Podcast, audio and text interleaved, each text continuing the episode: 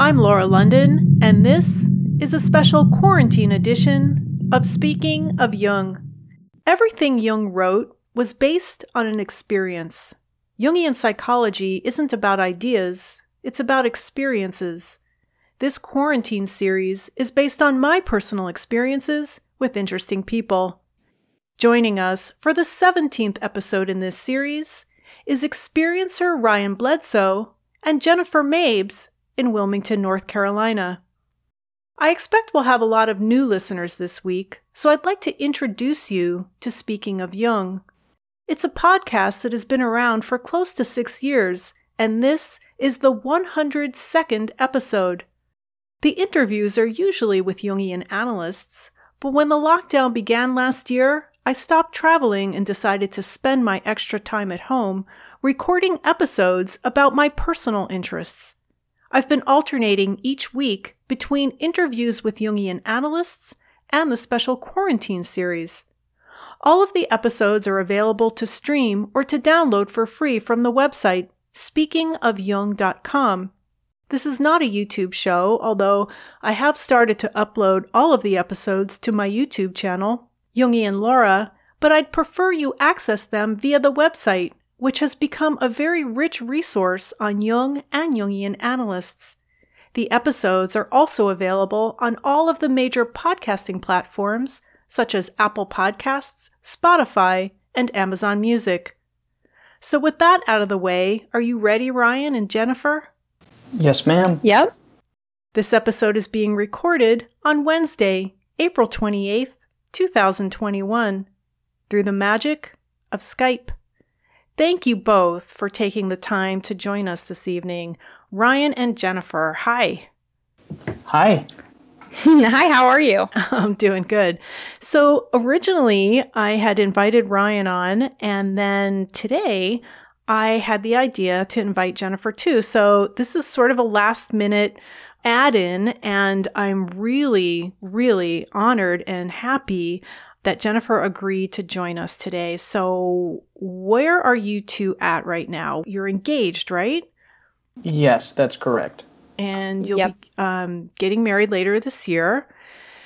So, you're both in Wilmington, and your father, Christopher Bledsoe, who is sort of the main focus of what we're going to talk about here today, he lives nearby, right?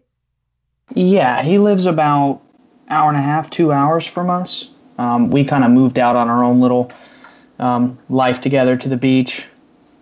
So, for the listeners who are not at all familiar with your story, Ryan, I will provide links in the show notes to the other recent episodes you've done. You were on Fade to Black with Jimmy Church in January, and you were on that UFO podcast recently and also on Tinfoil Hat, and they are excellent interviews with you. And I'll provide, uh, as I said, links to them in the show notes on this episode page.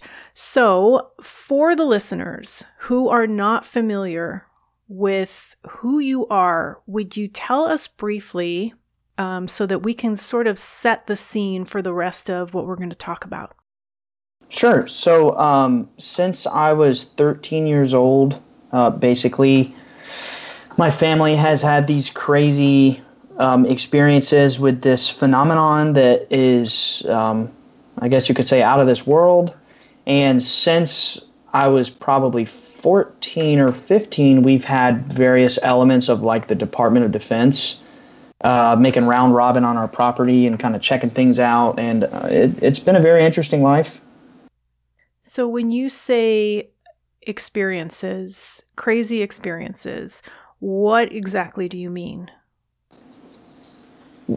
What I mean is basically like I, I don't like to say the word alien. That mm-hmm. puts an association in people's head that makes them think of like, you know, flesh and blood monsters from other planets. It, it wasn't like that in our experience. Right. These things were more um, etheric.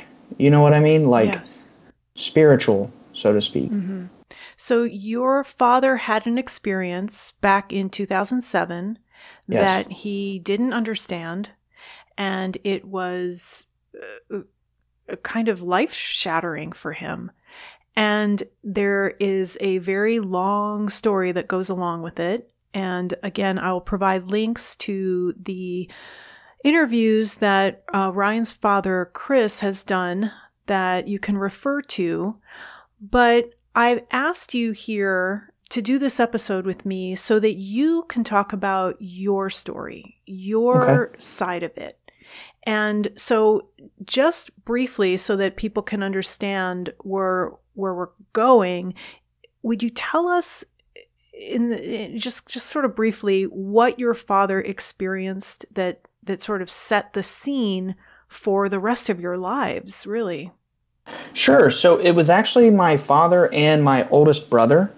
Uh, this was January, um, I think it was January 8th of 2007. I always get that confused if it was the 7th or the 8th. Okay. Um, but, you know, many years ago, and they were out in the Cape Fear River, which is in North Carolina. It's this very long river that spans almost the entire state. And um, they were fishing out in the woods in this really um, secluded area where you couldn't even see it from the road. You had to drive down this little muddy trail. And what happened was my dad walked up the trail by himself, got to the top of the trail where the road meets the um, pathway to the river.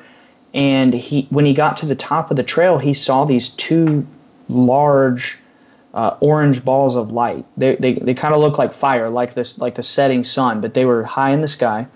He saw two of them, and then a third one shot up right beside the the other two. It freaked him out, and he ran back down the trail. And by this point, so he walked up at twilight, and when he did the, just for frame of reference, it's about 10 to 15 minute walk along this trail. Um, when he walked back, at this point, it was late at night, like 11 p.m and everyone's freaking out. He had three other guys with him, and then also my my brother. So there were five total, and they're all like, "Where have you been? It's been many hours. We, you know, we've been looking for you." Come to find out later through the official investigation, he had about four hours missing time. So from his perspective, when he walked to the top and he saw the balls of fire and he freaks out and he runs, in his head that was all about 30 minutes, but in reality it was probably four hours.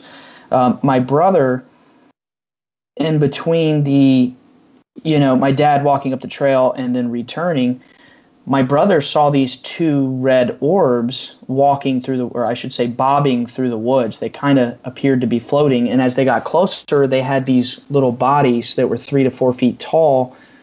Um, and they approached my brother and my brother couldn't move for two hours. And how, he sat how there. How old was he at the time? he was 17 Okay. and it traumatized him. Um, and he sat there in terror for two hours as he watched them. He couldn't do anything. And then that basically was the crux of um, at the river. And, you know, they, they saw some other things, like they saw things shoot around the sky. Um, I, I know you said brief, so I'm, I'm glossing That's okay. Take here. your time. Okay. So they see kind of like the stars in the sky rearrange, and one of them looks up and says, Look, and then like eight white balls of light shoot down to the other side of the river, and they kind of just hover there. But, but, but these aren't like spinning discs, they're balls of light, they're Right. giant balls of light. And next thing you know, they're rushing home. They only took one truck that night, all five of them crammed into my dad's truck and he gets them all home. They're thinking it's like an invasion. They're thinking it's the end of the world. I'm talking high chaos. hmm And when my dad gets home that night, he sees one of those same entities that my brother saw in the woods. He saw it in our backyard, and it had a triangle on its chest. It was translucent. It looked like like it was wearing glass of some sort, and um, it it it glowed kind of like the moon. And that that was it. That was the end of that night and he sat on that story for 10 months he didn't go public with it because there was so much chaos in our in our home and in our family and all of his friends and finally um, october remember the initial thing happened in January. So mm-hmm. finally in October, he submitted the report to MUFON, and then they basically swarmed us. And within a year, we had a documentary aired to the public. Um, and the conclusion of that was um, they they basically smeared us and painted my father to look dishonest. Yes, they did. I saw that documentary. It aired on, I believe, the Discovery Channel, but it is available on Amazon Prime. And I watched that and was actually horrified by their treatment of you. I was never a fan of MUFON, but I mean, when you have an experience like this, that's and, and you are not connected with anybody in the UFO community, I mean, that's who you call. You call mm-hmm. MUFON. And w- why do you think they had the reaction that they did? Um, as far as how they treated your family? Well, my honest opinion and belief, and, and I'm not trying to be negative or disparage anybody here, but my honest belief, based on the life that I've lived and who I've met, uh, is that they were trying to smear us so that people wouldn't believe it. Right.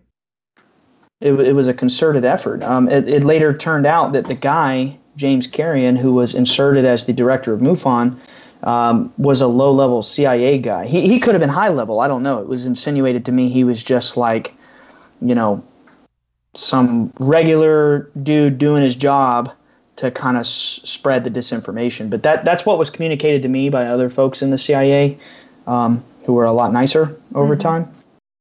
MUFON, for the listeners who are not familiar, their job is to investigate these anomalous sightings. It wasn't just a light in the sky that your father saw, but it was actually uh, he had an encounter, and your brother had an encounter with something, and that doesn't happen every day, does it? No, absolutely not. And if you look at their original reports, which I recently had stumbled onto um, a copy buried somewhere in the internet, they, they said it right there in their report. They concluded that they believe we had a, I think it was a CE4, which is like close encounter of the fourth kind. Mm-hmm. Um, and they, they told us how much they believed us and all of this. And then when the documentary came out, it, it, it they basically um, swept my dad into this room without telling him what was happening and put cameras and lights in his face and there was an FBI guy there and then he uh, psychically drove my father to get an inconclusive answer on the on the um, lie detector test. Now, what psychic driving means is basically you're manipulating someone to produce a certain result. You know, it doesn't mean like psychic powers. And what happened was the guy was asking my father the same 30 questions over four hours until he got an inconclusive result. And then they showed the inconclusive result to the world. Yeah, they did. And the interesting part of that is I did an episode with a Jungian analyst at the University of Zurich in Switzerland, specifically because I knew that you were going to be coming on this show, and I wanted her to talk about polygraph tests and how unreliable they are. And she pretty much laughed it off. She called polygraph tests she said they're looked at as, as like they're a children's toy. They're not wow. admissible in court. And it was Jung's research, it was Jung's work on what he called the word association experiment that led to the development of the modern day lie detector test, polygraph test, and they're they're absurd. They're not reliable. And that episode that we're talking about, that that Discovery Channel show, made it seem like it was the final word on your dad's story. The beginning of the show was great because it, they filmed your father on his property. So he got to point to the river and the the places in the woods where he saw things and so you got a great visual on what his experience was. But then they brought in some I don't know if he was a hypnotherapist. Did he did a regression? I mean, he was. They, they said he was from Harvard. I I don't know. Was did you have a positive experience with him? Yes, okay. um, he he was more or less a third party. He was very pleasant, and you actually might not know this about me, but it it was because of him and this experience that I went on to get my bachelor's degree in psychology with a concentration in clinical counseling. Oh, I knew you you were going to say that. I because I had seen that you were a psychology major. Oh, that's wonderful. Right. Really? It was Okay. because of that experience. Yeah. Okay. Okay, so that was a positive experience. I'm glad to hear that. And so, yeah, they did show snippets of your father's regression to uh, take him back to that night to find out what happened. And then, though, with the polygraph test, they brought in some uh, psychiatric social worker. It's th- th- just like carrying a backpack, and it, she looked like she had no credibility whatsoever. So I knew things were not going to go well once that happened. And that was all at the end of this episode. So the lead up I thought was pretty great. And all the footage, um, the interviews with your dad and, and showing the property. And then they end it with he failed this polygraph test. And it made me furious, honestly. And so I, I pr- pursued it further um, by wanting to have you on and do that episode with Dr. Graf Nold. If anybody wants to listen to that, uh, it was recorded on March 2nd of this year, and it is episode 81. So where do we go from here? After that aired, and it was it 2008. It aired on it aired on television on cable television. Yes, I believe I believe it aired in 2008. Uh, it's really hard for me to. I mean, I was a child, so it's hard to it's hard to keep the date straight. But it, I want to say it was 2008 November or October. And people saw it. Your friends, your family, and Well, millions of people saw Mil- it. Yeah, and right. And and so what was the fallout from that? It was horrible. Um, we were mocked and ridiculed, and we were basically the laughing stock of the town uh, for a while. I, I think the town has uh, not necessarily forgotten it, but we, we don't really hear much about that anymore. Uh, the internet is a lot more prevalent now, anyway, so we, we, we pretty much take you know to the internet. But um, a funny story, but my fiance Jenny, she could probably tell you some of her experiences just hearing us talked about around town when she moved there. Yeah, um, I was actually thinking about that. Um, so, one of my experiences, and this is after I had already been dating Ryan, is I worked at a local pharmacy and I was filing um, some prescriptions, and all of a sudden, this this guy comes in, and again, it's a small local pharmacy, so everybody kind of knows each other, and he comes in and he talks to the pharmacist, and he goes, "Oh my gosh, I think I saw something in the sky last night," and the pharmacist was laughing, like, "What are you talking about?" Um, and he says, "I think I saw a UFO in the sky." Um, I don't, and I couldn't quite tell if it was a you know, a laughing matter or if it was more serious. But, and then my pharmacist goes, Oh no, this isn't going to be one of those Bledsoe things, is it? And I was like, Oh my goodness. And, and he has no idea who I'm with. Right, right. so I was just like, Oh gosh. And I, I never brought it up again, but it definitely was one of those examples of like, wow, like I had been hearing for years that people around the town would talk about the Bledsoes. But I had never encountered something, you know, in first person. So were you living in the same town as Ryan when the incident happened? No, so actually, I had moved to North Carolina in 2009. And I just because I'm, you know, my dad was in the military and I moved, um, like I said, 2009. Mhm. And I had gone to school with Ryan's little sister, Emily. We're in the same grade. So I had been going to school with her for a few years. We were, you know, pretty good friends, kind of like say hi in the hallway type thing.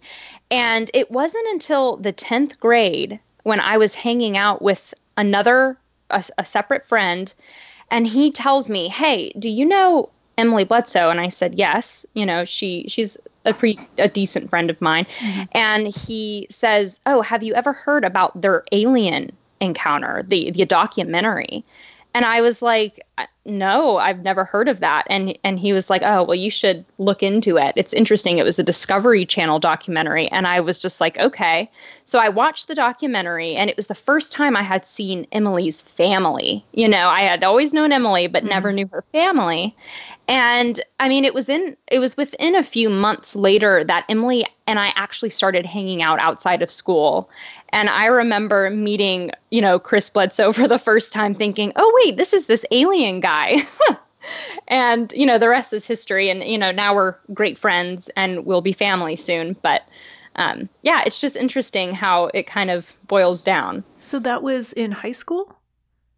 So we met in the sixth grade, and in the 10th grade is when I actually started hanging out mm-hmm. with the mm-hmm. family. Mm-hmm. And but then when did Ryan enter the picture and enter your life? Yeah, so that was when I was in in the 10th grade. That was 2012. And um, um, we started dating the next year in 2013. So it was one of those things where Emily was a great friend of mine and she still is. And I kind of swooped her her brother away. so So your impression at the time that you met the family, how did you feel because you had been hearing all this mocking, but it didn't you didn't seem to affect you that way. Yeah, so um I um, became a part of the family, you know, started hanging out with them in June. It was not until September of the same year in 2012 when Emily kind of broke the news to me. She kind of sat me down and another friend down and said, Hey, Ryan, um, do you think that it's time for us to to tell them the story? And Ryan at the time was like, eh, man, I don't I don't know if I want to tell them.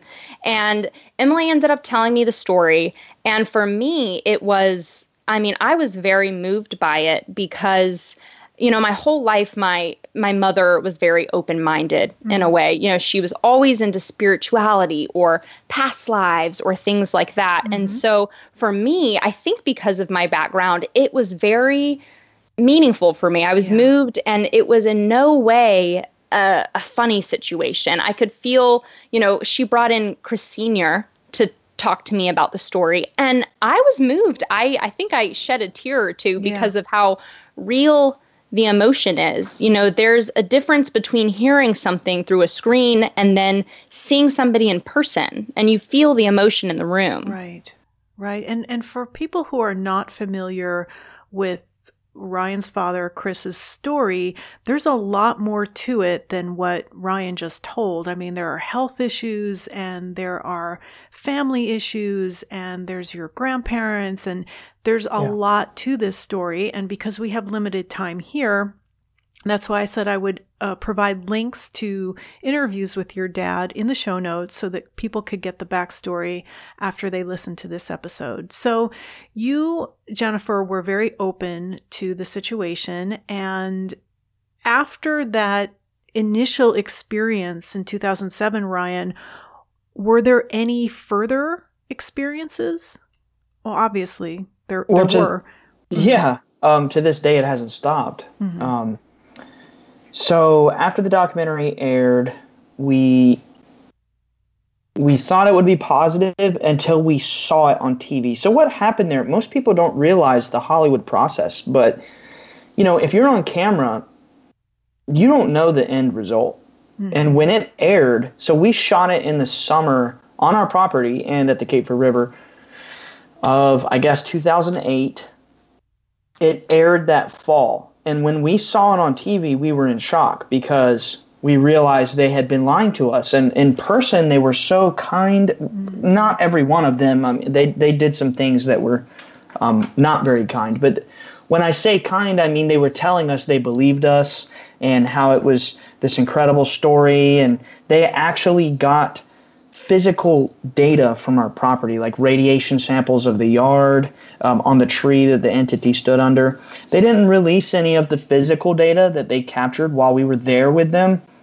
Um, they only showed four minutes of the one and a half hour regression, and they showed like the silliest part of it. And they did all these things when the documentary aired that, that shocked us, and then we were mocked. And you know, next thing you know, we were quiet for probably the next four to five years. Well, I'd like to jump in there because I don't want uh, this to get lost. So I was unsure about the, was he a psychologist that regressed your father? Michael O'Connell. Okay. He was a psychologist. Yes. Okay. I was unsure as to how that experience was for you guys. And now it makes sense. You say that it was an hour and a half regression and they only showed a couple minutes of it. Yes, that's correct it was your father saying that the little entities were were children. the children and that they were being let out to play in the yard. And so yeah, it did sound like, well, you know, come on. you know? So they didn't have to choose that segment to air, but they did. Oh no, there was an hour and a half of mind blowing audio, um, just some truly mind blowing things that have been lost, you know, and, and I mean physically lost. MUFON ditched the evidence, and when we reached out to them for more copies, they said, "Oh well, we lost the data." So I'm, I'm still not understanding why they would want to discredit you when this is such a wonderfully I don't know, positive, beautiful, interesting case. Isn't that what they exist for? I would say no, if we're being honest. Mm-hmm. No, I, I, I, don't think these data collection agencies exist to get out the truth. Um, and there's a lot of history there. Not to disparage anybody, but no, they, they, they didn't have the truth at heart uh, because they told us in our in our home how much they believed us, and they showed us drawings and diagrams for the 1950s of the same entities actually showing up to the government officials, and that's why they believed us from the moment Dad sent the report. And then when they aired the evidence, or actually they didn't even show the evidence, they just showed everybody talking on the documentary, mm-hmm. and then they, you know, said we were lying or whatever. Now, is is that true? They're they're they showed you drawings of similar entities from the 1950s? Yeah, that's true. I'm I'm telling you the truth. Yeah. No, no, no. I, I would you say a little bit more about that? Sure. So um, James Carrion and I believe it was Norm Gagnon, or maybe it was Richard Lang. It was it was the people doing the investigation. They showed us diagram. So what they did, let me just back up a little sure. bit. So what they did was when my dad hit send on the report, within a week he got contacted by a MUFON uh, agent, so to speak, a very nice guy by the name of Steve McGee. The way MUFON works is it's this kind of almost like a pyramid scheme of data collection. So you have your local chapters where, like me and you right now, could sign up to be MUFON volunteers, and mm-hmm. every little report that seems somewhat worthwhile, me and you would show up. But if it's serious and we report back to headquarters that it might be genuine, then they kick us to the curb and they put on like you know the star team or whatever the higher up on the chain is and that's what happened with us what happened was Steve McGee, one of the North Carolina volunteers, got kicked to the curb, and next thing you know, the director of the entire United States MUFON showed up, James Carrion. It also turned out that he was in the CIA. So what, what I'm trying to do here is um, paint a picture without disparaging anybody, but you know so what, what they did was they showed us diagrams that were identical to my father's drawings down to the, the eye mechanisms, the craft, the shape, the designs. And they said in 1952, these beings appeared and they warned the United States government that if you continue using nuclear weapons above ground, um, you'll harm beings in other realities. And if you go Google right now in the 1950s, they did stop testing nukes above ground. I Googled that. Yeah, yeah. I, I actually used to work for the nuclear freeze. Wow, that was a long time ago oh gosh, nuclear freeze, and I can't remember coalition for a test ban. Oh uh, yeah, when I was in college. Wow, I had forgotten about that. Yes. Yeah, well, that's what they told us, and they said we believe you. Your story. They said that this story is extremely important for mankind. We got to get it out there in a documentary, and next, and then when it aired, that's why we were in so much shock because they did right. us dirty. So back right. to your original question that's kind of getting to a point. So we were quiet for the next five years, or or whatever it was until 2012. So from 2008 to 2012, we didn't go public. Maybe little tiny uh, conventions around our area where like 30 people would be, you know, sitting in a booked out room and we might tell the story, but we didn't go public. Um, but we continued to have hundreds or thousands of experiences on our property. And I know that sounds like an exaggeration, but my father has a over 15,000 photos on his phone of orbs. I've seen that with my own eyes. I've seen mm-hmm. that number. I'm friends with both you and your father on Facebook, and I follow you both on Instagram. And I've seen a lot. I mean, just I shouldn't say a lot because it's not a lot uh, compared to how many he probably has. Photos and and videos too of yeah. these orbs. Yeah. Um, well, it blows away the uh, intelligence people too. but but what concerns me is, you know, they tell us to go tell our story, mm-hmm. but then they don't publicly endorse us. Now, who's so, they? Are you talking about CIA MUFON? No, I'm talking about like CIA people, intelligence people. They they NASA. encourage you they encourage you to tell your story to the public, Yes. Yes. but then they don't They don't publicly back us up in any way. Mm. So it, I don't know. It's just it's it's kind of takes me back to the documentary days. Yeah, that's frustrating, but is it because they can't because of who they work for? Very possible. Could be that they couldn't, with their clearances, make an opinion on behalf of the United States government. I will say, um, earlier you mentioned that you had seen my interview on Andy McGrillen, that UFO podcast. Yes. Uh, very nice individual. He Yes. had Lou Elizondo on there, and he asked Lou Elizondo, "What do you think about the Bledsoes?" And I think it caught him off guard.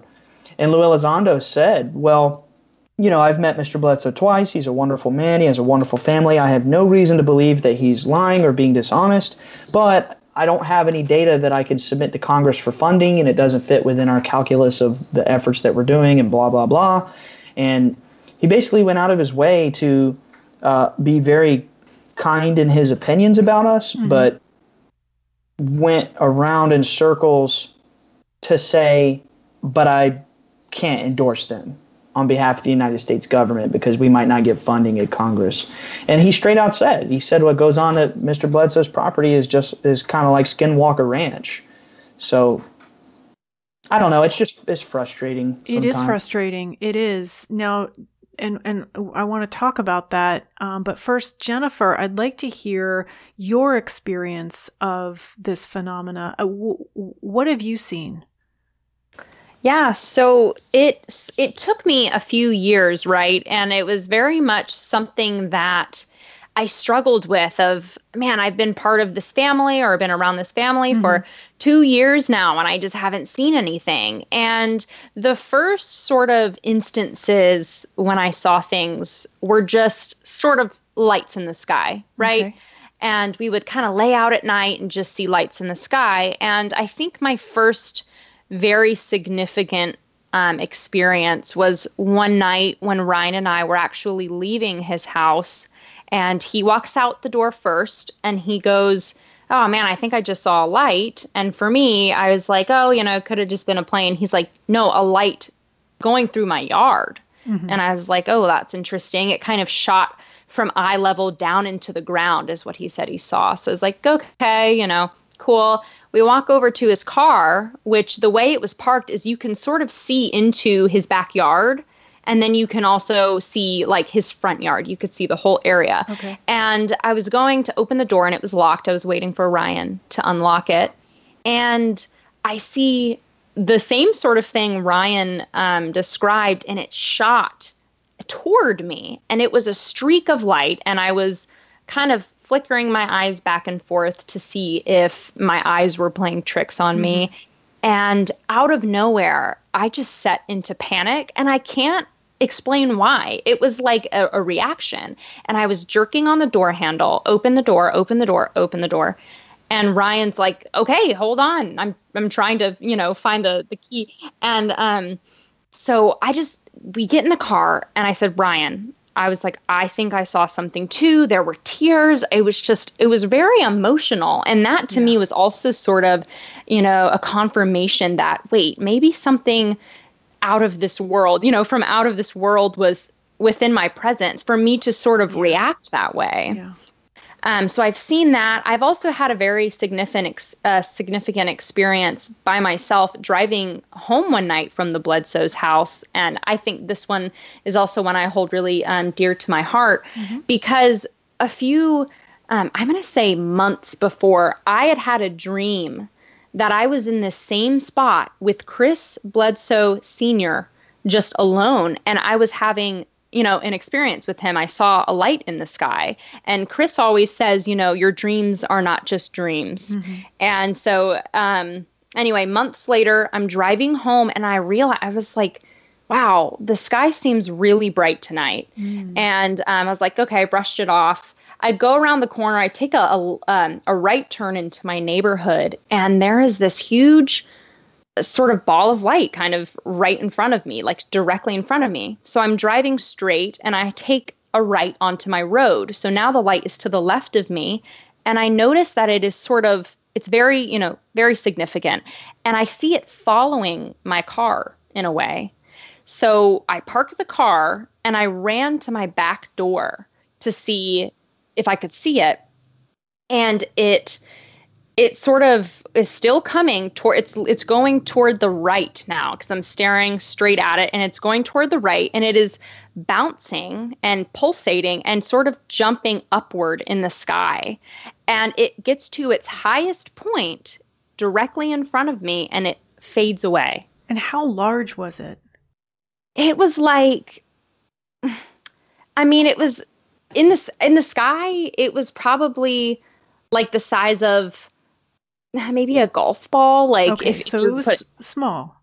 Yeah, yeah. I mean, it was, but it was a significant sky larger than the stars. Yes. You know, okay. very much larger than mm-hmm. the stars. And the reason it was so significant is because I had lined it up with the lines in my window to sort of see, okay, is this mm-hmm. thing moving or is it just me? Mm-hmm. And sure enough, it was bouncing and pulsating. And I had never seen anything do that before in the sky. I had only seen things go left and right and up and down, but this time it was just doing really, it had really irregular movements. So, I mean, I was really moved by it. And I thought back to that dream where mm-hmm. I was in that same exact spot with Chris Bledsoe Sr. in the dream. And I was like, wow, I wonder if I was meant to have this experience. Mm-hmm. Mm-hmm. And then it just faded away. Yep, it got it got to its highest point and it literally just faded away. It was mm-hmm. it was something else. Mm-hmm. And so, have there been any other experiences that that you've had separate from Ryan? Because uh, that he wasn't there when that happened. Yeah, he was not there. I um I have seen a few things in the sky when we go um back home at the Bledsoe house and with the family. Mm-hmm. And I have um you know, Ryan and I have seen things together, but I wouldn't say there's anything significant. There's definitely very um, weird coincidences that might happen. Like another night, I was also driving home, and owls, in a way, are, are sort of significant in the story in that they're messengers, you know. So I, um, yeah, a huge owl swooped in front of my car one night as well. And that was when I was coming back from the Bledsoe house when they had had guests over at their house. Oh, interesting. Where, yeah, where we'll talk about these things all night long, mm-hmm. you know. You, right. And so I was just driving home. It was probably two or three in the morning. And this huge owl kind of swoops in front of my, my car, like and I you said. were by yourself yeah. Driving. I, and were you yeah. afraid? No, I. No it's funny because I don't I don't really get afraid of these things anymore, yeah. right? The first yeah. sort of big experience where it was ground level, it wasn't even that I was afraid the first time. It was mm-hmm. that it was just so like almost kind of like, wow, finally, you know, finally I see something. And it felt special and so real. Um, I, I have actually seen a few things in the sky with Ryan's sister when it was mm-hmm. just her and I. So a few weeks ago, you did remember? Yeah, exactly. Um, we saw a big red um, light sort of over the tree line at a distance, and it did the same sort of thing where it just disappeared. Um, but Emily, Emily, the sister, yeah, yes, my little sister. Yeah, Emily sort of attracts these things, you know, and it's she she's kind of known to have a lot of experiences here and there so, what I was going to ask you both is is there anybody in your community that was mocking you or making fun of you or thinking you were crazy or this was demonic? Has anyone had an experience later that changed yes. their mind? Yes. My grandmother and grandfather, uh, oh. my father's parents. Okay. Uh, my mother's sister and her husband, they saw something pretty huge. It was about the size of a car. Um, and they, they were pretty hard about the fact that they don't like this and don't talk about it and this and that. And that I, I can't think of anybody else in the family that has mocked that has seen things, but it's definitely happened. Um, my grandpa was miraculously healed of cancer. And when he told my dad the news, it was either my dad or my grandma, I can't remember which one, um, threw their hands up in the air and said, "Thank the Lord." And at that time, there was a light in the sky. When, when they threw their, I, I just can't remember if it was my dad or my grandma, but they were together, you know, sitting there with my grandpa. So he had cancer, and then you say he was miraculously healed. Do do you know how? I mean, this phenomenon, whatever it is, is very mysterious. It healed my father of Crohn's disease, and there have been probably half a dozen or a dozen other people that have come to our property and been healed of various ailments. You know, cancer. Some people have had um, strokes fixed, like stroke symptoms.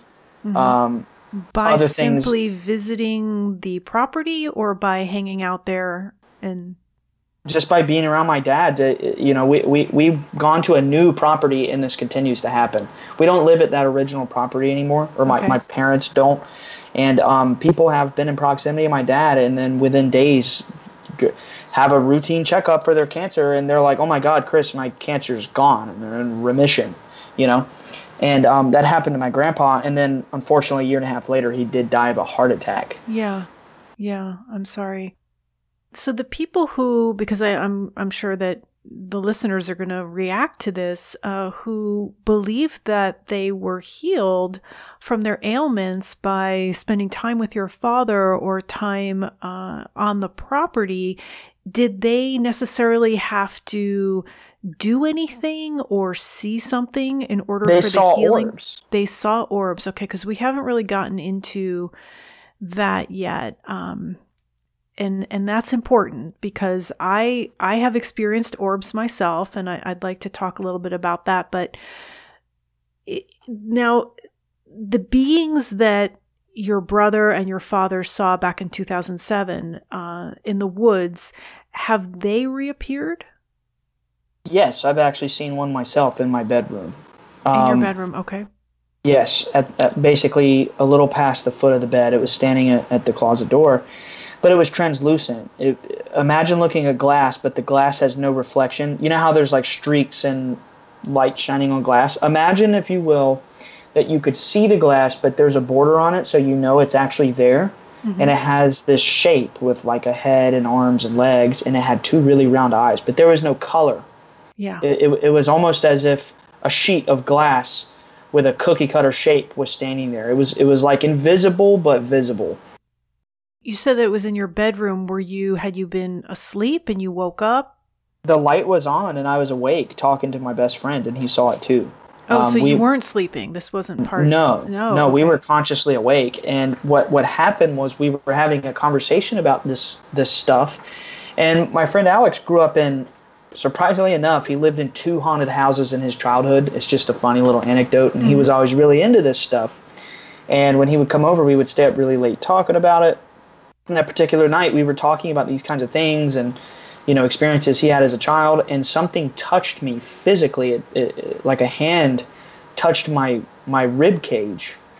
Um, and when I lifted my shirt, there was a red print on my on my ribs, and we both looked in the corner, and it was standing there, and then it was gone within a second or two. And he looked at me fast as you could turn your head without your neck snapping. Basically, his that's how excited he was, and his eyes wide as saucers. And he goes, "Oh my God, you saw that too?"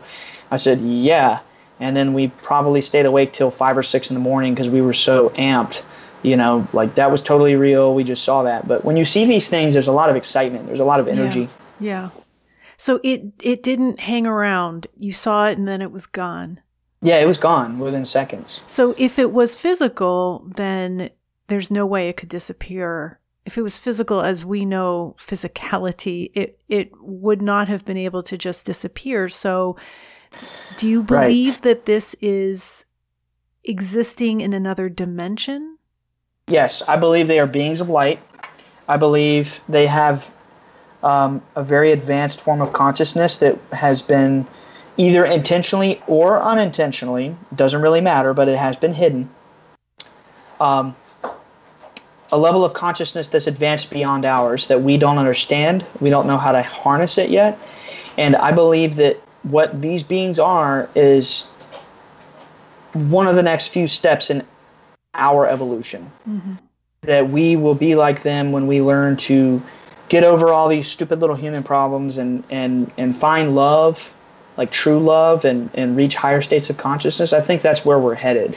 You know, that's interesting that you mentioned that. Do you know Whitley Strieber?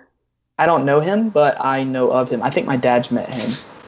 He just published a book on the life of Jesus.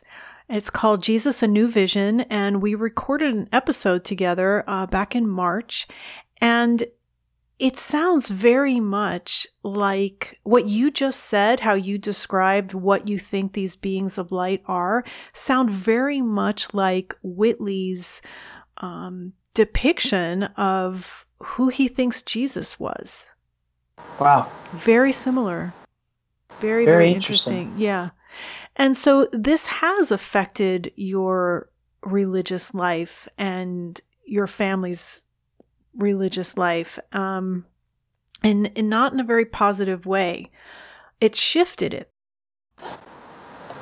Yeah, well, I would I would say it, it did affect me in a very positive way, um, in the sense that when I grew up, it was very strict Christianity, like long skirts and i'm not and i just want to make very clear that i'm not mocking christianity right. and i love jesus this mm-hmm. is this is not to be disrespectful but i'm just i'm i'm telling the truth here the way i was raised was you go to church every service you get on your knees and you're supposed to cry and you're supposed to beg for forgiveness for all the sins you've committed or whatever and it's this very like fear and shame and guilt ridden belief system mm-hmm. and i after seeing and encountering these beings, I have come to realize that if any of the texts out there that were, so to speak, exoteric had the pure truth, then we would probably be a utopia.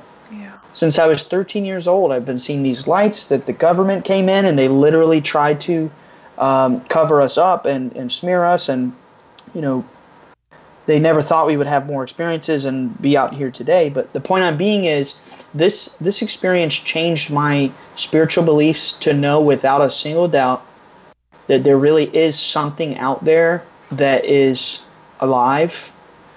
It's literally made of light. I've seen it with my two eyes. Mm-hmm. Um, it's real. It heals people. It helps people. And I think that that is where humanity could be heading if we stopped being so fearful of the truth. Mm-hmm.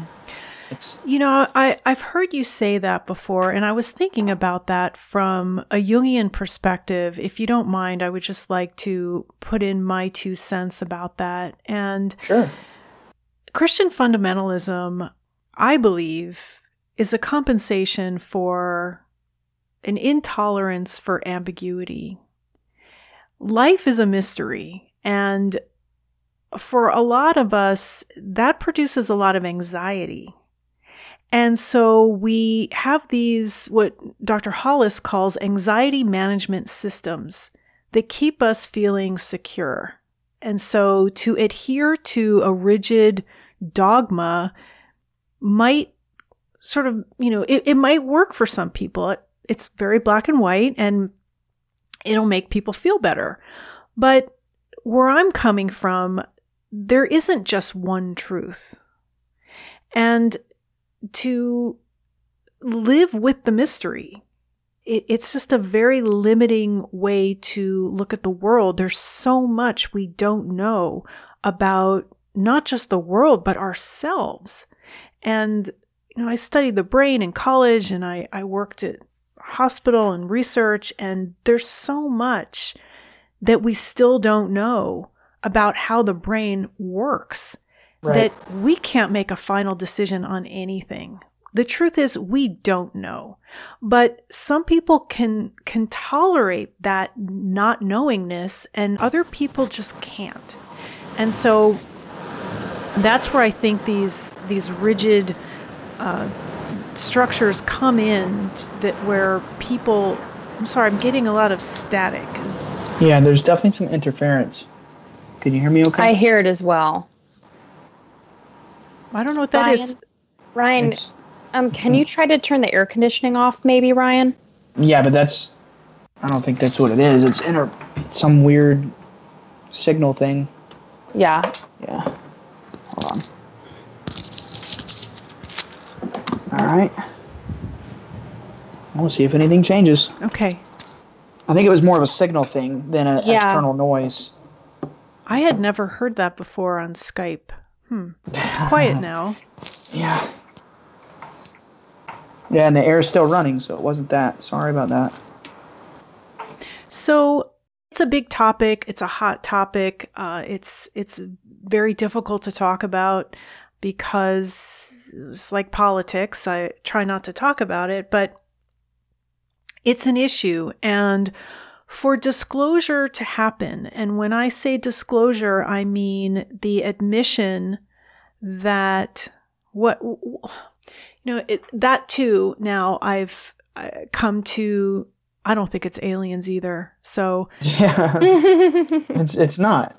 it's not, but I, I've been part of the, like I said uh, when we were chatting before we started recording, I've been part of the UFO community since the 1980s, and I've always been interested in UFOs, right? Right. And I've really only recently begun to consider that that might be a false narrative. It's mind control and neuro linguistic programming. Okay, say, say a little bit more about that. So, okay. So the image of the saucer has been put on TV since the 1950s, and this mm-hmm. verbiage is used like UFO, alien, and Martian, and all that has been embedded into our collective Yeah. consciousness because it's neurolinguistic programming. And I mean, when you when you boil it down, it's like propaganda, mind control. Yeah. That's that's unfortunately that's what it is. I just want to say, when I was a kid, uh, my brother and I watched a lot of television, and even the Flintstones. Do you guys even know what the Flintstones are? Mm-hmm. yes. You do. Okay. Had Marvin the Martian. Was it Marvin? No, that's Looney Tunes. I'm sorry, but it did have a Martian. it did. Uh, Gazoo. I thought it was. Kazoo. Gazoo. Yeah, Uh, yeah. That only Fred and Barney could see. And then there was My Favorite Martian. There was Lost in Space. There was Mm-hmm, Battlestar Galactica. There was Star Trek. I didn't really realize how much until recently when I look back how much alien UFO stuff that from a very young age we were taking in. Yep. I did an episode with Walter Bosley a few weeks ago about, and we were talking about Roswell and what happened. And I always thought it was a flying saucer from another planet that crashed. I still don't know why it would crash, but it crashed and there were alien bodies that were recovered. Well, he thinks otherwise and gives a very compelling case for why that was perception management and that that was really uh, our attempt at putting man in space and it went wrong. So, this experience that your father had with seeing things in the sky, encountering beings, it's not dressed up as aliens and UFOs. It could be something else. Well, they're beings of light. They appeared to my father as beings of light. And what I was trying to get to earlier, but I, I think I, I was trying to get to a point and then another interesting side thing came up. But earlier you asked w- what else has occurred. Yeah. In 2012, my father saw what I like to call an apparition. Okay. Um, it looked like, in his description, it was a beautiful, um, young in appearance, uh, blonde woman with, or, or white, blonde haired, blue eyed, with a white dress from her neck to her feet, but she was floating. Mm-hmm. She first appeared as a bull. She knocked my father over, but it was like this ghastly, kind of like ghostly apparition. It wasn't physical. It wasn't just like a bull walked in the yard. It was just like he turned around and it was there. He It was kinda like- outside, he was inside. Yes, he was outside. He was And- outside and it was day, it was night. No, it, it was nighttime. Okay. And this this uh, this lady is what we call her, the lady. She uh, started telling my dad some things about like um, disclosure and there's you know basically this shadowy group in power uh, gl- in group excuse me Kitty? global power like a global oligarchy type group Okay. um, who is pushing a false disclosure narrative and basically that he you know, has to go tell a story. And that's when the CIA started showing up. Like DARPA type people, NRO, uh, CIA, more NASA individuals started coming to our property after my father saw this lady. How did they know he saw it? Be, funny you say that because he was speaking at a conference in Asheville, North Carolina, and I was with him that day. Okay. And um, Diana Pasulka was there. Diana Walsh Pasulka, who I think you just recently interviewed, Yes. like your most recent guest, right? Uh, was on March 17th. Oh, okay. I'm sorry. I thought it was That's more okay. recent. I'm not very good with keeping up with social media. That's But okay. anyway, so we did a little conference in, in Asheville. It was probably about 40 or 50 people. And my dad starts talking about this lady that he saw a few days or weeks before. And he started getting heckling from the crowd. Uh, no one had heard this story publicly yet, and they wanted to hear about the stuff they saw on the on the Discovery Channel documentary. And Diana was there. And long story short, um, we became friends with her and got involved with studying things with her and meeting other like professor type individuals. And the word spread um, to our NASA friend, uh, Okay. Harold Povenmire, who's passed away. And then next thing you know, we started having some some really, uh, I say, clandestine type individuals on our property, basically telling us we know the lady is real. What is she telling you? Okay, so wait, so they showed up after the your father saw the lady, but not Yeah. before after he had his experience of missing time on the Cape Fear River when he saw the orbs in the sky and the translucent being. They didn't show up after that. They showed up after he had the vision of the woman. Yes, that is correct. So after 2007, they did the whole documentary thing the next year. 2009, an individual named Harold Povenmire or, or Hal Povenmire um, starts showing up on our property, and he he came on behalf of NASA, and then he was the only one before 2012 who came from the government uh, before the lady, and then when Dad saw this um, lady apparition, we started having all kinds of crazy people show up. I don't mean crazy in a mean way. I mean Right. crazy like unbelievable who they're affiliated with. Why would Povenmire, who is was really well known um, astronomer at Ohio State in Columbus, where I used to live, he wrote a book. This was after that. He wrote a book called UFOs and Alien Abduction Phenomena, a Scientific Analysis. And I heard him actually on Richard C. Hoagland's podcast or radio show, actually, uh, called The Other Side of Midnight back in 2017. This was before I had heard your story. So I knew who he was, but why would he, sh- an astronomer, why would he show up at your property to talk to you guys? I mean, it's never really been framed that way. We we never really thought about it like that. The fact that he was an astronomer, he was he was more than just an astronomer. He was part of NASA's press corps. Um, he was also one of the I think assistant engineers on one of the Apollo moon missions. I don't know if it was the Apollo 11, but it was one of them. Like he has stuff that he's built on the moon. He was an ex CIA analyst. He really had a lot of careers. Oh, I didn't know he was CIA. Okay. Yeah. But he took interest in your father. I mean, there are a lot of people who see UFOs, they see lights in the sky, and they have seen beings. I mean, Whitley Strieber's one of them. Why your father? they know without a doubt that it's a true story and they wanted to get as many details as they could and i mean literally my fiance jennifer is on this call right now she can attest to this there'd be many times i'd be at her house you know early on like spending the evening with her parents eating dinner mundane things like that we're driving to go to Food Lion to get groceries whatever and i'm irritated because i'm getting a call from nasa trying to get more information out of me i mean could you attest to that jenny Oh, for sure. I mean, it it was it was uh, disruptive in a way, and then Oh, now yeah. looking back, it's it's like you know, wow, it really is cool, you know. But while you're in the moment, it's like, oh, why does this guy keep calling me? And and just from my perspective, with all of these guests, right? I I I, I would be. Um, hanging around with the Bledsoe family, and and the more I would go over there, the more um, guests from this state and, and this department would, would be over. And I just, it, it was really a lot. It, they would have guests there multiple times a week, whether it was, um, you know, an official person from the government or if it was just a local experiencer that also had interest in the story. The Bledsoes would welcome anybody in, you know, to to open up and talk about their experiences.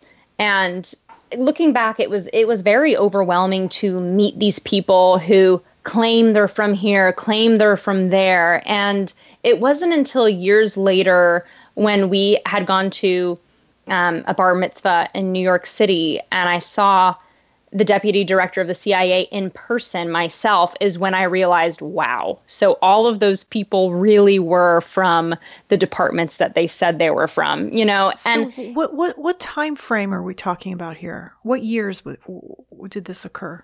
Well, that was 2015, the bar mitzvah she's referencing. Okay. Um, but I would say back around 2014, 2015, I was getting a lot of heavy calls from Hal Povenmire.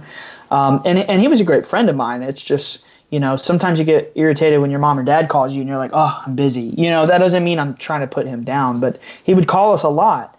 And um, we met um, Jim Semivan, who ran the um, clandestine operations uh, for the entire Northern Hemisphere for the United States CIA. Uh, we met him around, what would you say, Jenny, 2015? Was that the bar mitzvah? Yeah, it was 2015. Yeah, I did just say that, didn't I? Yeah, so it was 2015. And then we also met John Alexander, who um, ran the psychic spying program, which is popularized by the men who stare at goats. I studied remote viewing with one of them, so I heard you mention that. Yeah. Oh, wow. Okay, yeah. so you know John? No, I don't know John, but I learned remote viewing uh, first from Simeon Hein. I think you might know him. I've heard of him. I have not met him. Simeon Hein, who's going to be a guest uh, in a few months. Uh, and then I, well, I, I, studied with somebody else who I don't want to mention. And then, because it was not a good experience. And then I found my teacher that I stuck with for several years, who was part of Project Stargate. I have a guess who it is, but I will not say. Okay. well, I'll, I'll, I'll, tell you off air. Um, okay. But what I'm curious about, Jennifer and Ryan, when when you got these visits, what would happen? Everybody would sit around and talk, or I mean, what was the purpose of them physically visiting you guys? I think it was all largely um, intelligence collection, gauging the family, seeing how we are in person, seeing if there's any new information. Um, I can tell you this since I was 15 years old, I've had people from NASA and the CIA and other places like Air Force Intelligence or whatever mm-hmm. over and over tell me that we're bugged and we're tapped and we're remote viewed and we're spied on and this and that and the other to the point to where they fostered this intense paranoia that we're being spied on. I think that may have been um, intentional to scare the living crap out of me so that I would grow up and be paranoid. I'm not anymore. I've come to realize if they were tapping me, they wouldn't be so shocked when I mentioned certain things to them that I say all the time around my cell phone. Um, I don't know. I mean, if I'm being perfectly honest with you here, Laura, I don't know why the director of the spy program has been coming to my property and communicating with us, and NASA, and the NRO, the guy from American Cosmic. I can't honestly tell you um, why they come to our property other than they know it's a real phenomenon and they're desperate to gain as much intelligence on it as they can. And that's what they're doing when they're there. They're talking to you. They're asking you, Have you seen anything lately? How are you feeling? Did you have any dreams? Is that? Yes. Well, and I also wanted to interject, and they were always curious to see the environment that they like lived in, right? They wanted to see, for example, where did the first experience happen? They they wanted to go to the Cape Fear River. Mm-hmm. Sometimes they would bring cameras, night vision cameras, and try to tape things. Sometimes they would come and bring presentations and try to educate the Bledsoes on this and that, and and um, like wait, say, wait, wait, uh, like what, like what? I want to know what what is this yeah. and that. well, let me, I, I, should probably handle that one. So, um, the guy from American Cosmic, he would talk to us about. Uh, well, actually, Jenny wasn't present for this because at the time she wasn't a blood Bledsoe. Okay, so which guy from American Cosmic? Tyler D. When we say American Cosmic for the listeners, that is Diana Walsh Pasulka's book. She was my guest in episode. Oh, sorry. I That's okay. I assumed they were familiar. I, I I have to remember this is not a UFO podcast. That's all right. I just want to make sure I get the episode number right. Diana Pasulka's episode is Q14. Okay, go ahead. Okay, excellent. So, you know, long story short for the listener, um, American Cosmic by Diana Walsh Pasulka. It's a very powerful book. Um, my father and the author uh, used to study together and communicate very frequently. It was on a daily or weekly basis. Uh, in a nutshell, my father uh, introduced Tyler D, one of the main figures of the book, and Diana Walsh Pasulka together because both of them had indicated they were interested in a similar field of study. And the next thing you know, the book is born. My father is actually written about in the book, but he's left anonymous. She did not mention his name. Um, anyway, so this individual came to our property in 2013. Um, he had a MacBook with PowerPoints on it about Area 51 um, and other things like his life and how he got into NASA and just like explaining in general who he was. Okay. Um, he showed us photos of Area 51. He had a clearance um, for Area 51 and Air Force Intelligence and NASA and CIA. He had all these clearances. Um, and at one point, he had this manila envelope. And when he opened the envelope, there were these charts in it. There were isotope charts. And they were isotopes that do not exist on Earth. And he pulled these little pieces of, uh, they look like aluminum, but they had this honeycomb shaped structure. Um, and he put them in my hands. And when he put one in my hand, he said, Now, when I put the other one in your hand, I just want you to pay attention. And I said, Okay. And when he put the other piece in my other hand, I felt electricity run through my body. Um, and we did this with my mother, my father, both of my brothers, and my sister. We all felt electricity run through our bodies. And it's before you knew what it was or after? Well, he told us it was exotic material. Okay. It's found at the uh, gifting field, I believe, is what it's called. It's in the book American Cosmic. Yes, the donation site. Okay. Sure. Okay. Yeah. So this is one of those pieces, or it was actually two pieces. And uh, he put them in, in, in our hands. And when we felt the electricity, he did it one by one. So nobody communicated to the other one what to expect. And it was this really weird thing. And then he basically told us all, he gathered all six of us in one spot. And the funny thing is, my fiance Jenny, who's on the line with us, um, we put it in her hands too, and she didn't feel a thing. Oh, interesting. Okay. Yeah, Yeah. I had shown up after the presentation, so I didn't see any of that. And I had no context as to who this guy was. I just knew it was one of the, the UFO guests, I guess Okay. you could say. Right. Um, and so, you know, he placed it in my hands and said, Do you feel any, like, do you feel anything? Pay attention. Mhm. And I, I was just confused. I was like, no, I, I don't feel anything. So every every single one of the Bledsoes, of course, was mind blown. Like, oh my goodness. You know, the fact that sort of an, an outsider in a way doesn't feel it, I wonder what that means. So now, Ryan, you said that your mother and your father both felt something. Yes. What I'm thinking is is that your mother and your father are not blood related. So they're not genetically related. You are genetically related to your mother, you are genetically related to your father, but your mother and your father are not. But your mother felt something and your father felt something and the children felt something. Correct. Correct. That's interesting. That's so interesting. Okay. Well, he told us afterwards what that means for someone who has felt energy from these exotic materials Mhm. at some point in their lives has come face to face Oh. with some off-world Oh, presence. I see. Okay. but this isn't anything at the time that I had consciously remembered. I was kind of mind blown, like, oh wow, I guess I guess I need a hypnotic regression, you know. Mhm. Um, but that's that's what he said it meant, and he said I've only ever seen this with three other people, and you know he was very well blown away. Um, Did he say who they were? no, we didn't even ask. And and your mother now did did she have face to face encounters? Yes. Okay. Yes. She saw something run out of um, outside one of our windows. And she's also been interacted with with things that were not visible. Like, for example, she was shoved in our kitchen one time when she was doing dishes or cooking or something like that. Poltergeist type stuff. So, those are arts parts. Arts parts. I've heard that, but The materials that Art Bell was given, he or somebody, one of the listeners maybe, called them arts parts. And then Linda Moulton Howe was given some, and Whitley Strieber as well.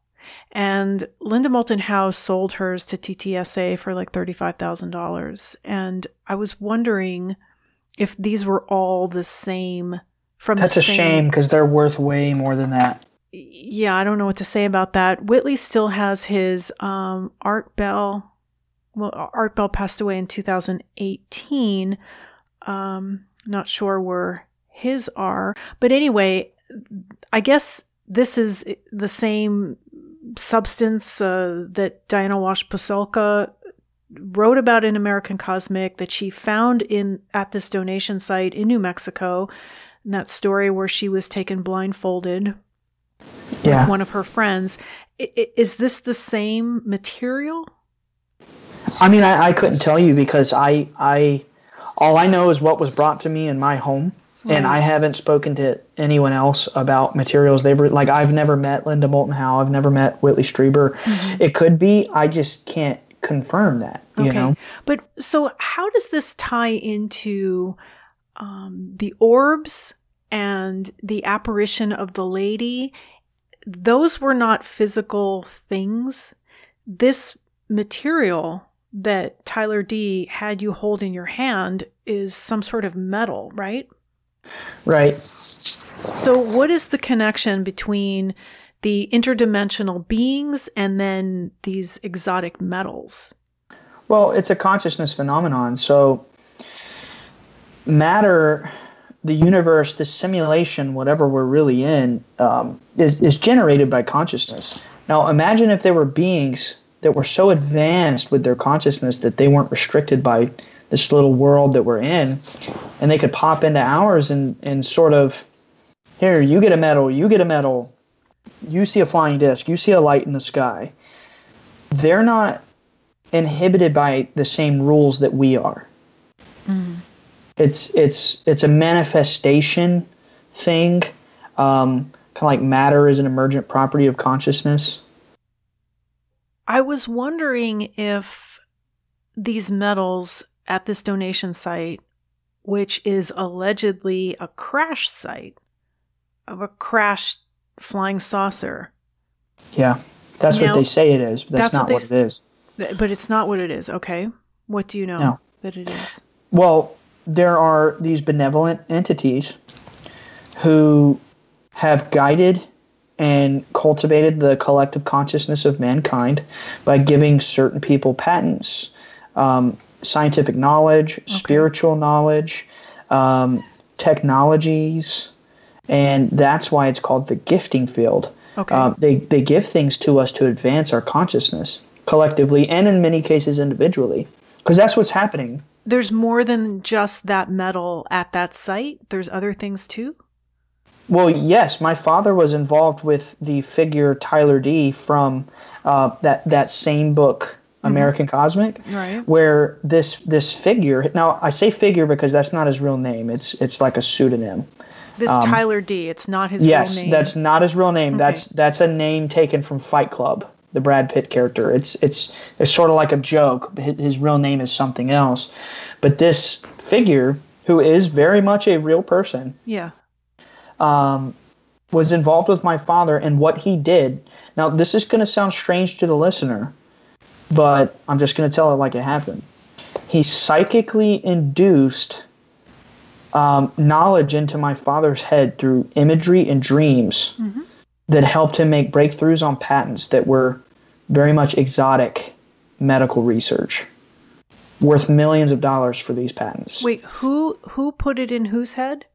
So the figure from American Cosmic sent my father, Tyler D. yes, Tyler D. the person. Okay. He sent my father through email, Mm-hmm. and I found the email. Um, just I'm not gonna you know go share it or anything, but Right. Sure. he he sent my father um, a sunflower and said, "I want you to pay attention to this photo and just let me know if you feel anything." And when my father went to sleep that night, he had a dream. And when he woke up the next day, he emailed him back and he described what he saw in his dream. And that bit of information was what they needed for their breakthrough on their exotic medical research Got it.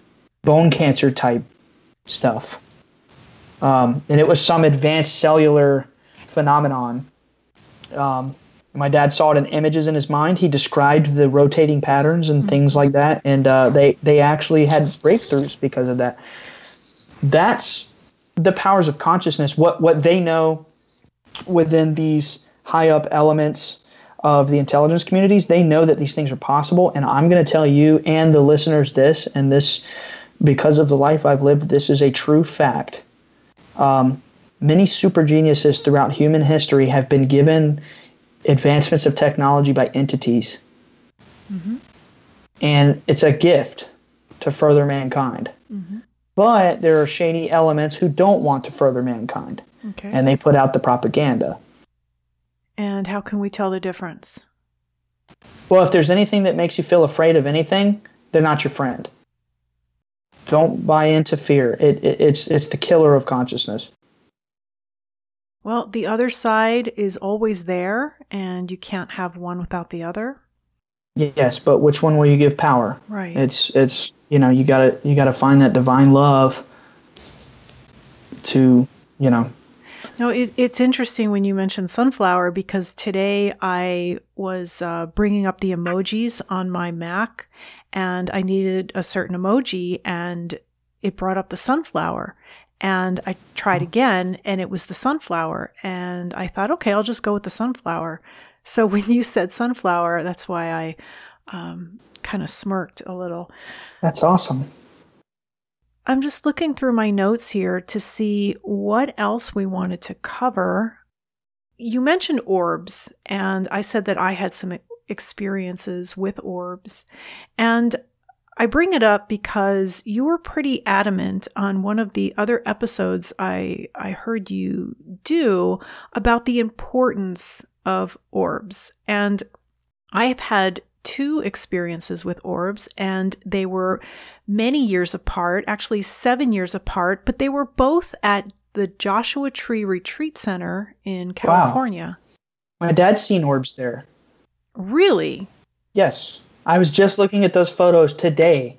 That's weird. Well, I'm glad that you have photos because I have photos too. And I took a, the photo in the lecture hall there. Uh, on the stage was Whitley Strieber, his wife Anne, William Henry from Ancient Aliens, and Starfire Tor, and her partner, a magician named Brandon Scott, I believe.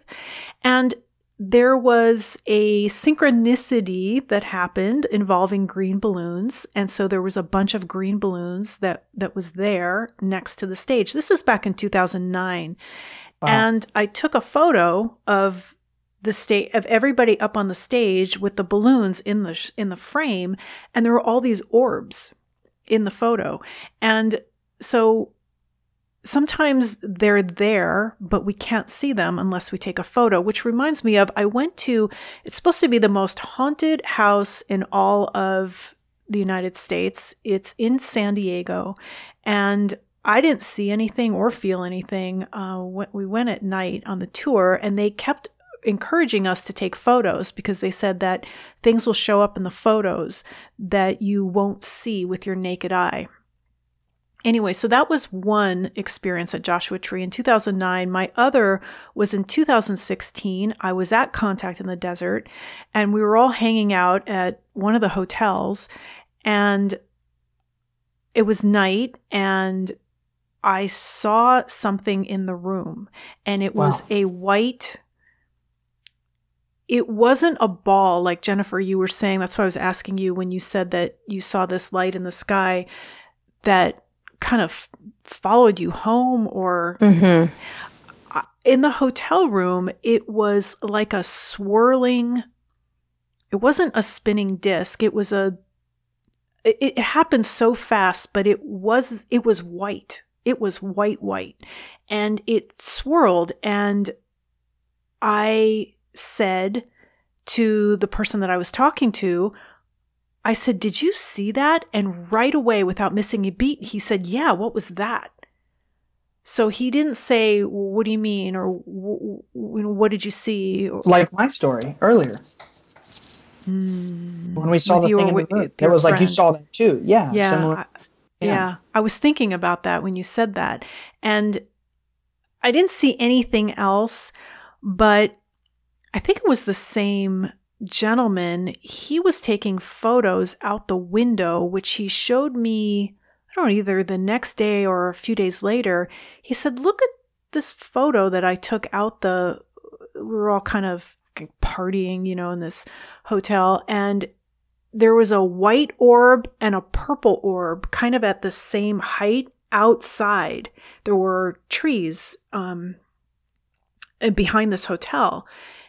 And it looked very significant because it, there didn't seem to be any light source. So, again, that was in Joshua Tree, but tell me about your dad's experience there.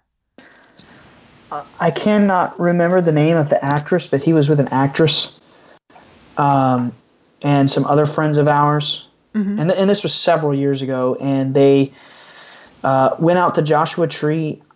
I don't remember if he saw the orbs at Joshua Tree or if it was at their house later that night. Obviously, mm-hmm. I live in North Carolina. This was in California, right. all the way on the other side of the country. Um, I could probably ask my dad the details, but it wouldn't do us any good. But I, I do know that he was with some folks at Joshua Tree and he saw orbs and he spoke to a young actress who was traumatized because she had experiences um, in a cabin out there in the desert somewhere in California. And it just it really helped her meeting father. Yeah, your dad has a great attitude about all of this. He's very calm, and I, I'm always very soothed to hear him talk um, because he has such a groundedness about him when he talks about this. And I can see how people are helped, people who are in distress about their experiences are helped by speaking with him. Yeah, there's a there's a meme out on the internet that he um, sounds like Matthew McConaughey. yeah. I heard you say that. Actually, it was your dad. Uh, this is what I was trying to talk about before when I used the word disclosure. That he said that everybody had to be quiet about everything until 2016. And that's when disclosure actually already happened.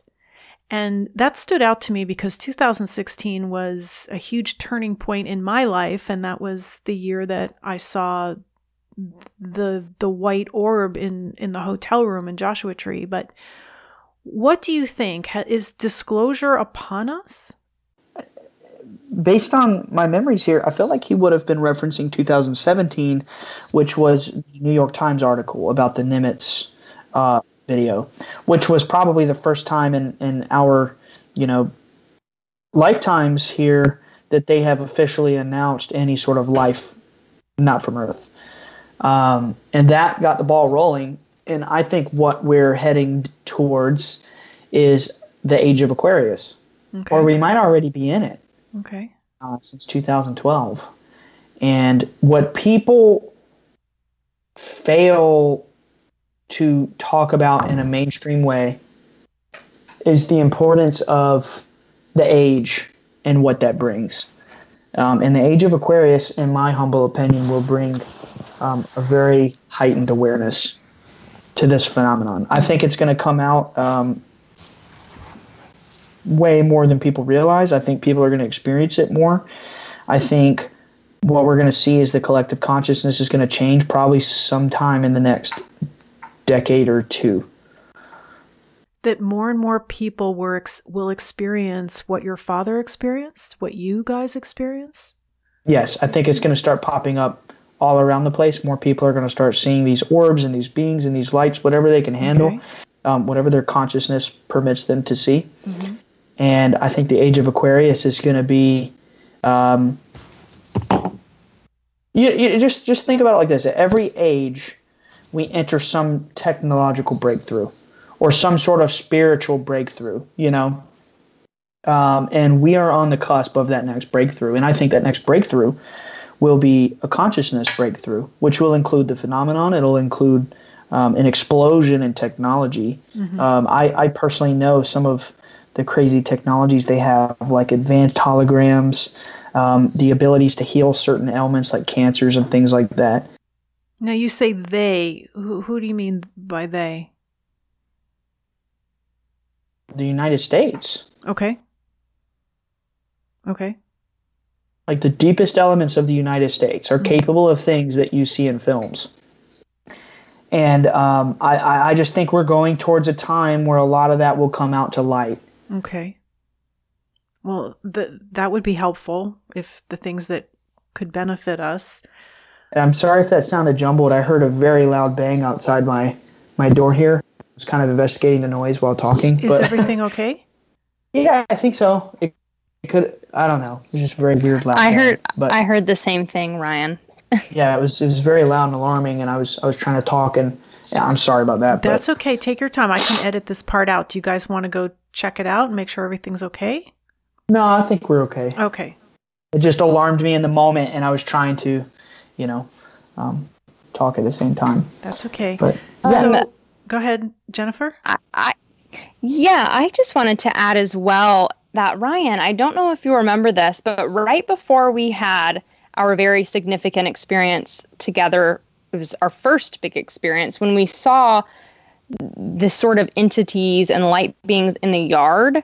Right. That same night, a few hours before we had left, we had, I think it was, what was it? The CIA had released. It was CIA.gov. Yeah, had released um, documents on what was it? You would know it better than I would. Well, well they kind of called it the X Files. Yes. And yeah, it was like five stories that that we've debunked, five stories that we have left a mystery. Yeah, so it was just really interesting the timing and whenever, you know, you were talking about disclosure and how it could line up with people experiencing more. It was just so interesting how right before I had had my first experience that some sort of you know that the government had put out some documents not necessarily disclosing anything but mm-hmm. just kind of inching toward what you could call a disclosure. Right. Also in 2012 the lady told my father that it's it's about the age of aquarius. Um, that, that that's kind of the crux of, of what humanity is is facing here is is a, it's a new age. And um, i just wanted to stress the importance of the idea no one really talks about this. It's very important. We are approaching a new astrological age, and that will bring change. Think about this. Every time there's a full moon, you ask any police officer, they'll tell you crime is higher. Mm-hmm. Yes. Now imagine the shift in those powers when we enter an entirely new zodiac for the rest of our lives, for the next millennia or two millennia or whatever. Just, just, just. I just want to leave it with that. Yeah. No, you're right. Uh, not a lot of people are talking about it. The astrologers are, and uh, interestingly enough, Whitley Strieber did mention that on the episode that we did together and in his book on Jesus, A New Vision. Oh, wow. Yeah. So I guess I, I'd like to know where things stand now as far as uh, these visitations. Uh, I know you're not living with your mother and father any longer. Um, you guys are living uh, in another town in North Carolina, but is your father still being visited by these higher ups? Not lately. Um, gosh, that hasn't happened probably in in the last few years. The, the actual visitations, like physically, uh, we do still communicate with people through you know cell phone, email, social media, what have you. We have had some individuals come to our property that were retired, um, affiliated in some capacity with intelligence communities, but there hasn't been anything official in that regard. Probably in what would you say, Jenny, the last four years? Yeah, I would agree. Uh, last four years. And do you think yeah. that that's because they've already gathered all the information that they needed, or because there are no new types of experiences that your father's having? No, there have been new experiences. Uh, in 2019, my father saw a full fledged nine to 10 foot entity of pure orange and white light. Um, and he reported it to the CIA to some of our contacts there. It's, mm-hmm. it's, it's not the lack of experiences. We, I mean, my dad has them definitely on a monthly basis, usually weekly. What I think is going on is they've probably gathered what they needed to gather. Okay. Mm-hmm. Um, and, and now, go ahead. And now they know that they have access or they have some sort of direct contact to where they could just call up Chris Bledsoe and ask him a question. Whereas before, they might have felt like, oh, we need to go visit and make the impression and make sure we get into that network. So I feel like it's almost you know they're they're confident that they can just call Chris up and ask these questions or call the family. Mm-hmm. You know what? Let me correct myself. I okay. will say about three years ago, um, someone did come to our property, uh, sent by somebody within the CIA uh, who made death threats. Oh, sent by the CIA? No, no, no. Sent by somebody in the CIA. I can't say that the entity known as the Central Intelligence Agency made this decision. I just nobody could possibly know that because of the way it's compartmentalized. Mm-hmm. This this individual who sent this individual is within the CIA and has a prominent role within the CIA. And if I said what the role is, people would be very uh, unhappy about that. But I won't because I'm not trying to disparage anybody. And and they they don't like you guys. I don't think it's that they like us. I think it's it's, it's their job to uh, smear us because that's that's what they have to do. That's what they set out to do. That's why they had the documentary the way they did. That's why they sent this guy to make death threats. They've sent these people on Twitter to uh, mock me and privately harass me and make veiled death threats because there are people employed um, by certain elements who their career is to smear truthful experiences and scare them and traumatize them. Well, that's a that's a pretty heavy accusation. Um, I don't know what to say about that. I that's very difficult to hear. It's true. And to consider. Um, now, what is the fear of this being taken seriously? Uh, that it would disrupt society? Yes, it would. It would disrupt society. If everyone knew what we were capable of with our consciousness, um, well, we would advance at an alarming rate to where you couldn't really filter that information anymore. If everybody knew they could remote view well, we would start remote viewing the future. We would start remote viewing expanded technology. We would start remote viewing other dimensions. If everybody on Earth knew that they could do that and they put their heads together, our consciousness would explode to levels that we couldn't even imagine. And I don't think that these people, and when I say these people, I'm not referencing the government or anyone in specific. When I'm saying these people, I'm saying anybody in any position of power who doesn't like the truth or in some way wants to help the the so to speak dark egregore. Um, I don't think these people necessarily want me and you and everyone else to expand our consciousness at a collective level. I don't think that everybody wants to. I think that there's a very, this is just my opinion, uh, I'd like to add. I think that there's a very small percentage of the world's population that could give a shit if I'm being blunt, about this. They don't want to know. They don't want to advance their consciousness. And so these people who are trying to invoke fear, there's no need because nobody cares. A, a, a very small percentage cares and will make an effort to to expand and better themselves and reach for any kind of enlightenment but that's by design because the Vatican has messed everybody's heads up to have this fearful approach to God and heaven and hell. And, you know, we slaughter Jesus, yet we worship the image of his death. And, and you have to do the same. And you have to pretend every week to eat his flesh and drink his blood and just tell your priest that you need mercy. That's, that's what has been shocking the collective consciousness for the last 2,000 years. Where in reality, reincarnation is probably more realistic, like what's going on. Reincarnation, coming here over and over until your spirit is is uh, lighter than it was before, more alive with radiant energy until it's ready to uh, not necessarily be trapped in this physical uh, simulation anymore. Mm-hmm. Well, but um, not only that, Ryan. Um, I I almost think that it's by design as well. I mean, if you think about our pop culture, right? You're right. We're not focused on advancing um, consciously. We're thinking about what's going on on American Idol tonight. We're right. thinking about it's what am design. I, what meetings do I have tomorrow at work? You know, it's like it's not even a thought to to go into. Wow, like what kind of abilities might I have? But why? I think it's because of what Ryan was saying about the fear is that yeah. we're, we're afraid of those things. And so it's yeah. a lot easier. It's a lot easier to focus on what's happening on American Idol than yeah. it is to sit with yourself and look inside yourself and develop these things within you. Yeah. Yeah. It's, it's distractions well, being tossed all over the place. That yeah. anxiety, I look at that uh, the the distractions as anxiety management systems that are mm-hmm. in place because of what I was referring to earlier about this intolerance that we have for ambiguity and not being able to accept the fact that we just don't know that it's a mm-hmm. mystery.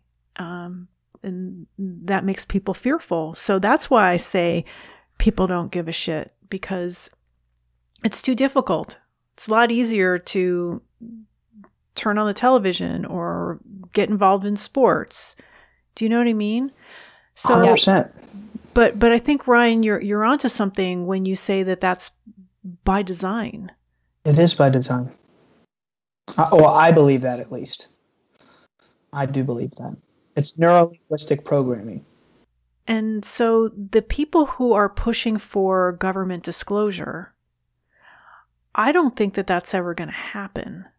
I agree. I don't think as a society, as a species, we can handle it. Look at how, for instance, just here in the United States, look at how we handled the pandemic. Yeah. I, I am still stunned by it all. Mm-hmm. So, no, I don't think we can handle the truth of the existence of anything yet.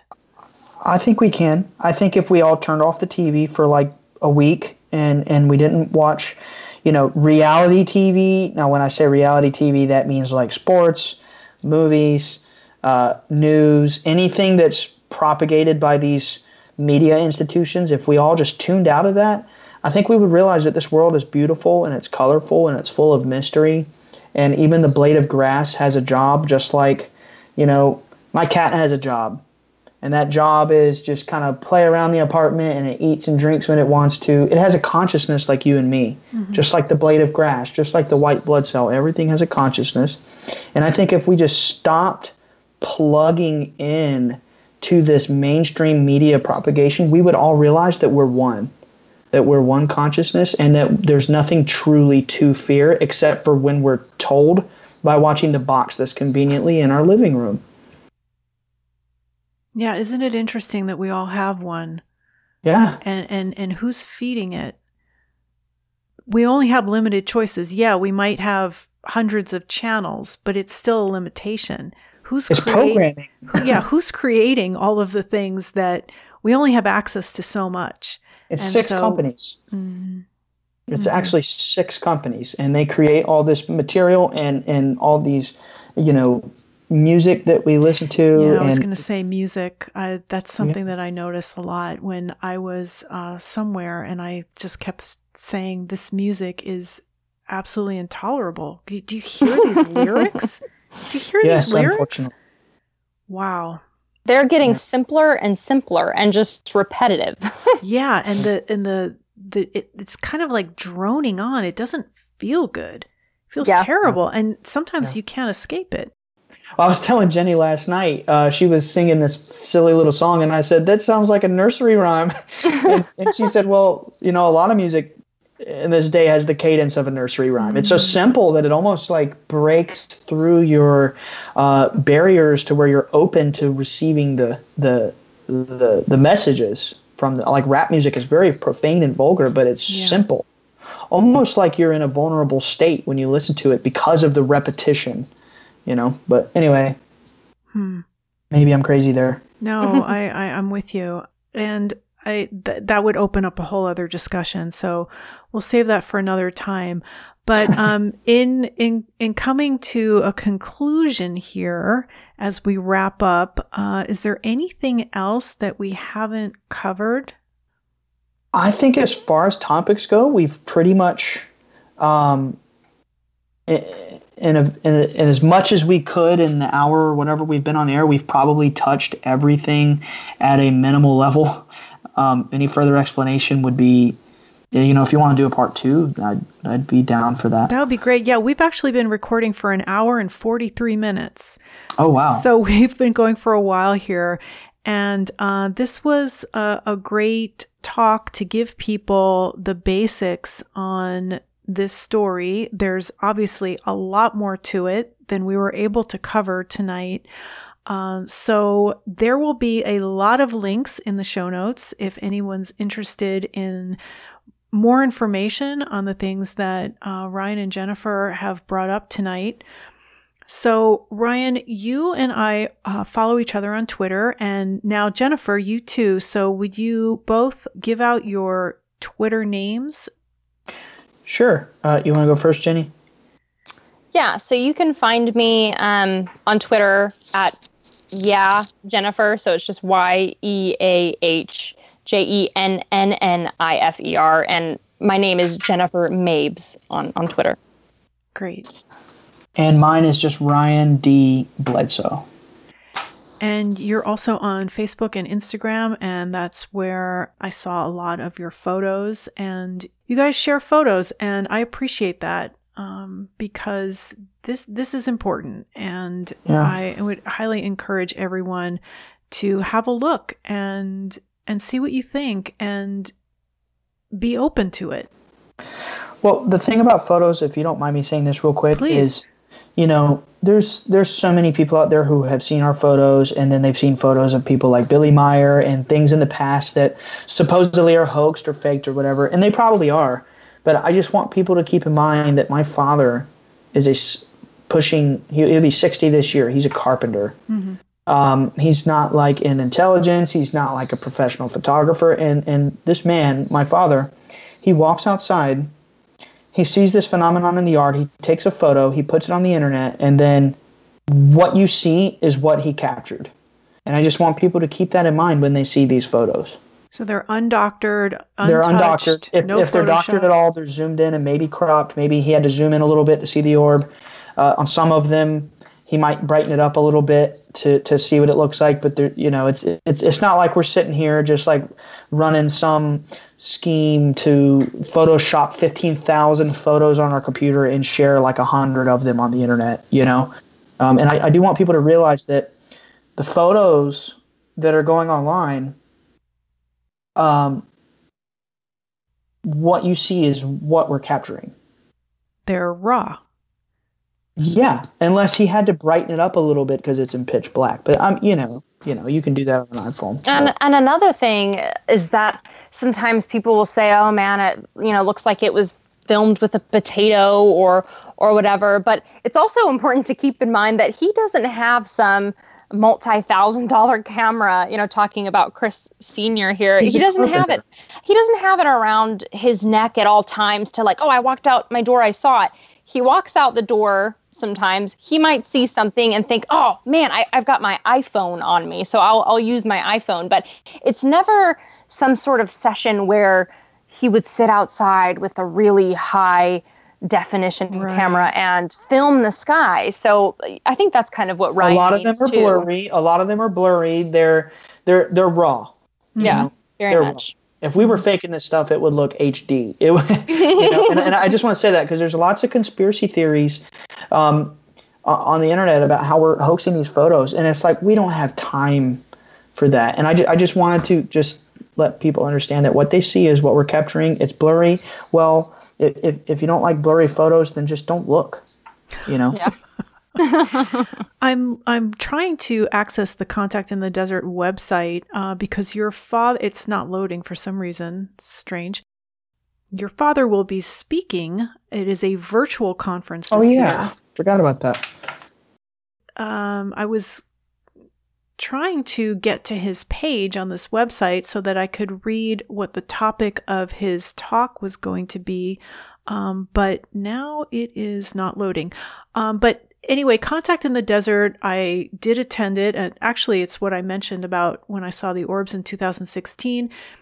It is no longer held at Joshua Tree, unfortunately, and it was canceled last year. This year is going to be held virtually. So the tickets are on sale now if you go to contactinthedesert.com. Uh, hopefully it'll load for you. It's uh, not loading for me, but do you know what your father is going to be speaking about? I don't, uh, you know, because I live two hours away and we both have our daily lives. But I will say he's already pre-recorded it. I do remember that now that we talk about it. I just I didn't really ask what it's about. Okay. Um, well, I will provide a link in the show notes to uh, this would be Christopher Bledsoe, uh, his lecture, and uh, I think that's about it. If uh, you two didn't have anything else, should we wrap up? I just wanted to say thank you so much for welcoming me on the show today because this is sort of my premiere into the interview space. So thank you very much. well, you are a natural, and I appreciate you uh, wanting to be part of this episode. I feel honored. So thank you so much. And I am going to read the outro if you'll just stay with me for another couple minutes. Yeah. Sure. Please visit the website Speaking of Jung, that's J U N G, dot com for more information on everything that was discussed in this episode. There you will also find all of the previous episodes of this podcast, which are available to stream or to download for free. This episode is also available on Apple and Google Podcasts, Spotify, and Amazon Music. And it will be available later in the week on our YouTube channel, Jungian Laura. You can also listen to this episode on your Amazon Echo device simply by saying, Alexa, play Speaking of Jung on Apple Podcasts. Just be sure to pronounce Jung with a hard J. I'm Laura London, and you've been listening to a very special quarantine edition of Speaking of Jung.